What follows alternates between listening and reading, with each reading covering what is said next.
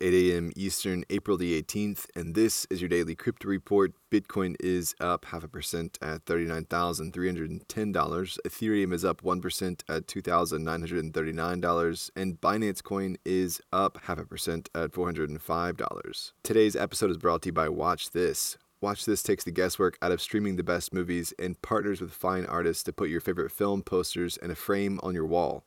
Buy a fine art print today at watch this cards dot com. Well, the Ethereum-based credit-focused stablecoin Beanstalk has lost over one hundred eighty million dollars in an exploit, according to blockchain findings of security firm PeckShield. The hacker got away with eighty million dollars that was funneled through Tornado Cash, the mixer that allows for private transactions. The attacker grabbed over twenty-four thousand E T H. The remainder of the exploited funds were in the form of drained liquidity connected to the protocol's governance tokens. All signs point to the exploiter using an accumulation of governance tokens at- obtained through a flash loan to create a fake protocol improvement proposal to gift funds held in Beanstalk to an address used to, to raise donations for the government of Ukraine.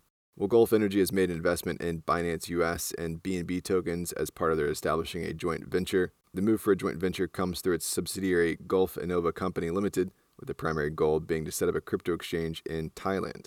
Louis Vuitton is releasing new N F Ts and experimenting more broadly in gaming with the introduction of P F P-inspired N F T rewards in its standalone mobile app game Louis The Game. Players who collect a certain number of free N F Ts in the game will have a chance to qualify for an N F T raffle, which runs until August the fourth. The N F Ts are, the N F Ts are made in collaboration with Beeple's startup WeNew Labs. And finally, Canada's WonderFi has announced an intention to acquire the Coinberry crypto exchange for thirty million dollars. The Vancouver-based WonderFi recently closed its one hundred sixty-two million dollars acquisition of Bitbuy, another crypto trading platform in Canada with over four hundred thousand users. According to the C E O, Ben Samaroo, Canada's crypto market is fragmented, so consolidation is key for WonderFi. WonderFi is in the process of expanding Bitbuy's brand into Australia, and the firm is actively looking at U S expansion later this year. Well, that's all for us today. Visit us at daily crypto report dot io for sources and links, and listen to us everywhere else you podcast under Daily Crypto Report.